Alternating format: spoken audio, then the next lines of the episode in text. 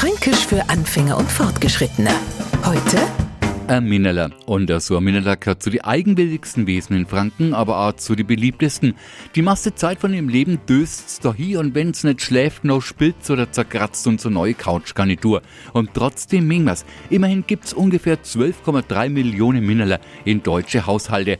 Die hassen natürlich nicht alle Minneler, sondern Bussi, Maunzeller, Lady oder Cinderella. Kummers mit einer toten Maus im Mund zu uns haben, noch hassen's aber kurzfristig auch einmal Mistviech, Archsluder oder du bist der Reiber. Base ist mir ihnen nicht lang, weil dann schauen sie an wieder so oh, zum Schmelzen halt. Die glan fränkischen Ketzler, die Minneler. Fränkisch für Anfänger und Fortgeschrittene. Täglich auf Radio F. Und alle Folgen als Podcast auf podu.de.